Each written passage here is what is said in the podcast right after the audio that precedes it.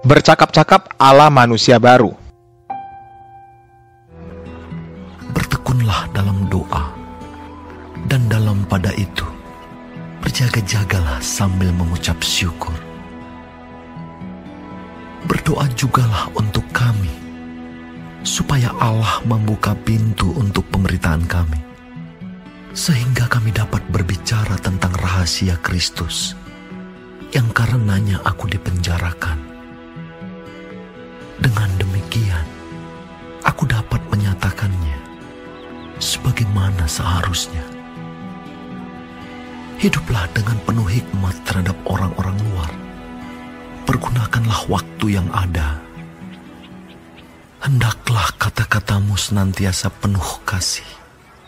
Jangan hambar, sehingga kamu tahu bagaimana kamu harus memberi jawab kepada setiap orang Kehadiran virus COVID-19 sedikit banyak telah mengubah cara berkomunikasi dari masyarakat di dunia ini. Komunikasi tatap muka dengan platform virtual sudah menjadi hal yang biasa. Komunikasi di dunia maya ini di satu sisi memberi dampak banyak kemudahan karena dapat dilakukan kapan saja dan di mana saja. Namun pola bercakap-cakap seperti ini sangat tergantung dengan koneksi internet.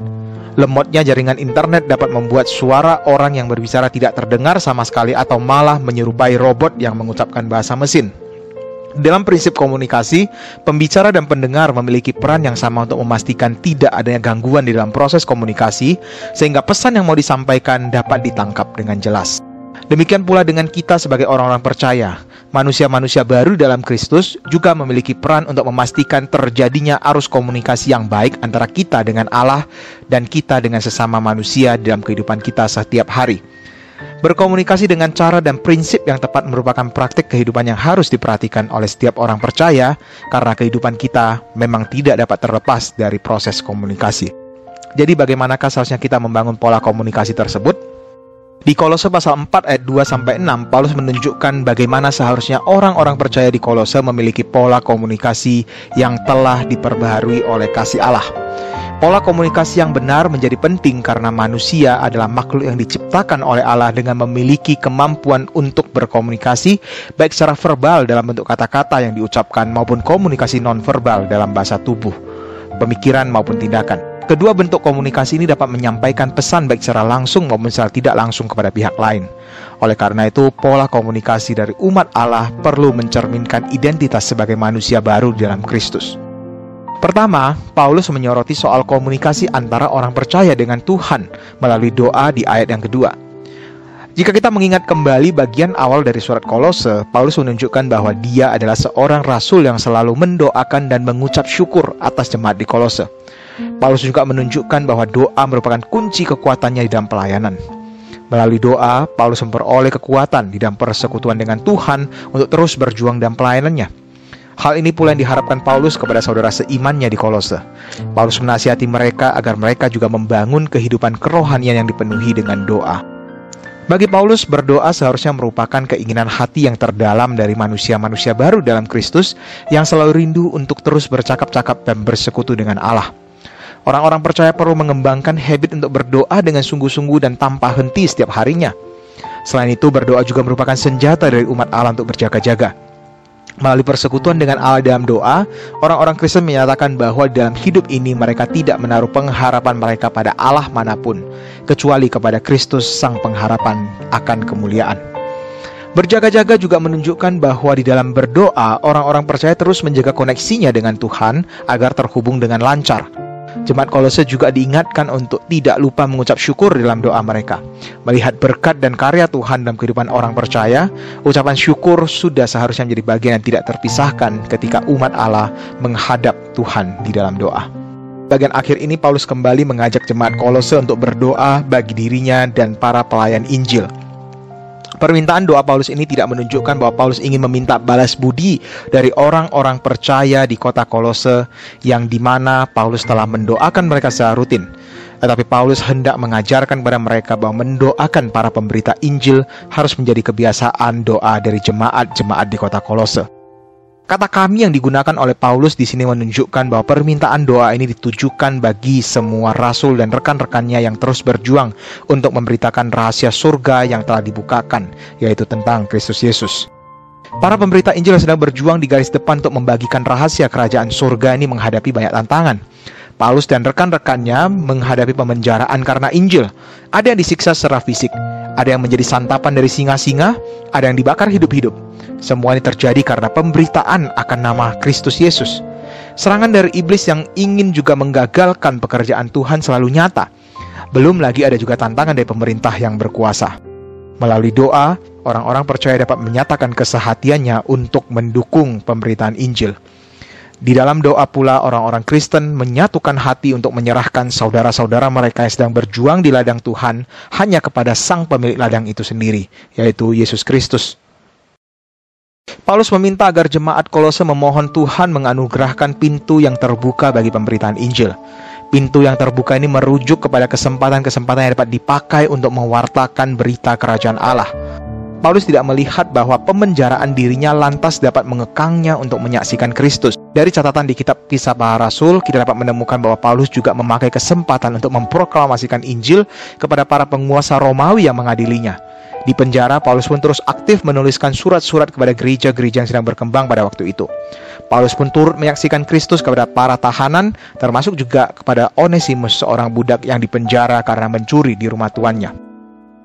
Dari ucapan doa kepada Tuhan yang merupakan bentuk komunikasi verbal yang vertikal kepada Allah, Paulus bergerak kepada pembahasan tentang bentuk komunikasi verbal dan nonverbal yang arahnya horizontal. Pola bercakap-cakap ini juga perlu dipraktikkan oleh para murid Kristus yang ada di kota Kolose. Orang-orang percaya seperti ikan yang berada di akuarium yang dapat dinilai dari segala sisinya. Segala aspek kehidupan orang percaya dapat mengkomunikasikan pesan yang baik atau justru membawa dampak negatif terhadap Injil.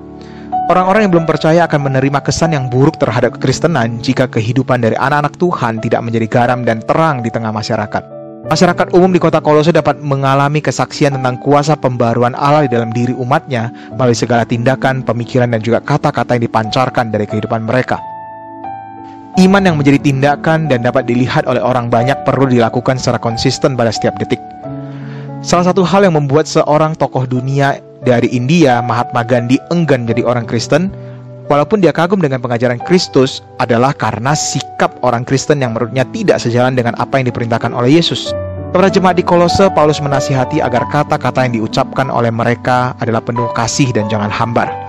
Perkataan dari anak-anak Tuhan perlu menunjukkan dampak yang dapat diberikan kepada dunia melalui kasih Allah yang telah mereka terima.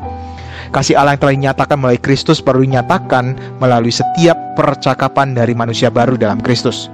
Dengan demikian, orang-orang Kristen di Kolose dapat mempertanggungjawabkan imannya kepada orang-orang yang meragukan Kristenan. Tanpa mempertontonkan iman kita melalui sikap hidup yang telah ditransformasikan oleh Injil, maka kita tidak mungkin dapat memancarkan kasih dari Yesus Kristus. Sejak dari awal hingga pada akhirnya, Allah selalu rindu berkomunikasi dengan umatnya. Walaupun dosa telah menghalangi komunikasi yang intim antara Allah dengan manusia yang dikasihinya, Allah mempunyai cara yang jitu, yaitu Allah memberikan putranya Yesus Kristus untuk kembali membangun jalur komunikasi yang telah terputus itu. Tanpa pengorbanan Kristus di atas kayu salib yang menyucikan kita, kita yang berdosa ini tidak mungkin dapat kembali berelasi dengan Allah. Hanya dalam Yesus Kristus kita beroleh jalan untuk kembali berkomunikasi dengan Allah. Melalui Kristus, komunikasi kita dengan sesama manusia yang telah rusak oleh dosa juga dipulihkan olehnya. Respon terbaik yang dapat kita berikan adalah dengan mengizinkan hati kita untuk dapat dipenuhi dengan kasih Kristus terlebih dahulu, sehingga kita dapat membangun komunikasi yang baik dengan Tuhan dan sesama di dalam kasih Kristus. Tanpa dipenuhi dengan kasih Allah, kita tentunya tidak akan rindu untuk berdoa dan bicara kepada Tuhan.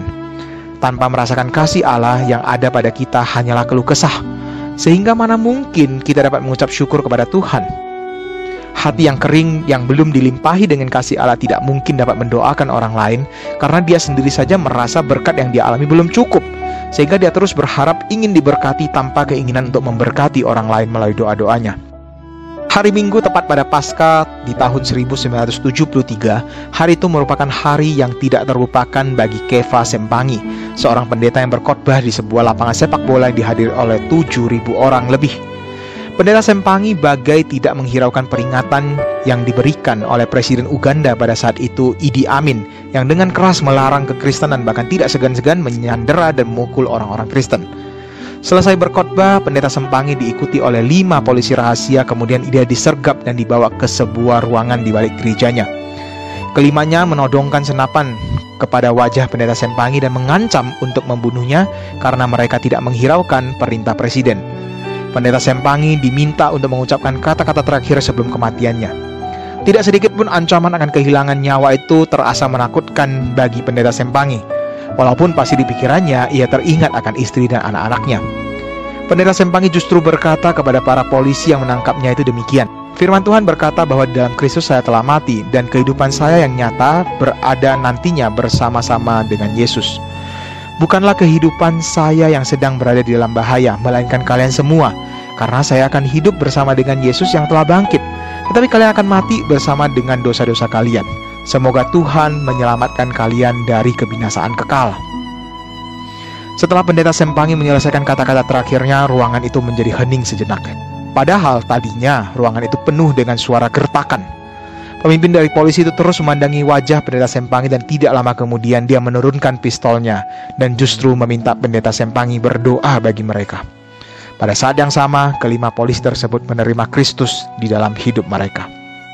Sebagai manusia baru dalam Kristus, komunikasi kita dengan Tuhan dan dengan sesama yang sebelumnya telah rusak oleh dosa telah diperbahalui oleh karya anugerah Tuhan.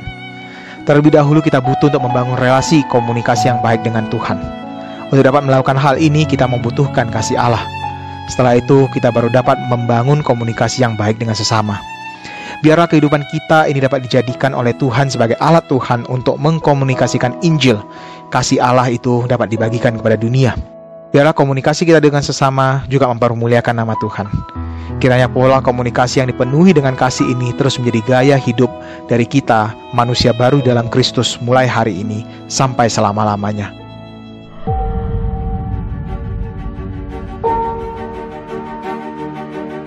Manusia adalah makhluk sosial yang memerlukan komunikasi. Kata-kata yang kita ucapkan mungkin jumlahnya lebih banyak dengan nasi yang kita makan namun sudahkah kita bercakap-cakap dengan gaya ngomong warga kerajaan surga? Di dalam doa, anak-anak Tuhan dan Allah Bapa dapat saling berkorespondensi. Orang-orang percaya juga mewartakan Kristus melalui hidup yang memberi kesaksian. Kiranya Roh Kudus menolong kita untuk membangun komunikasi yang penuh kasih.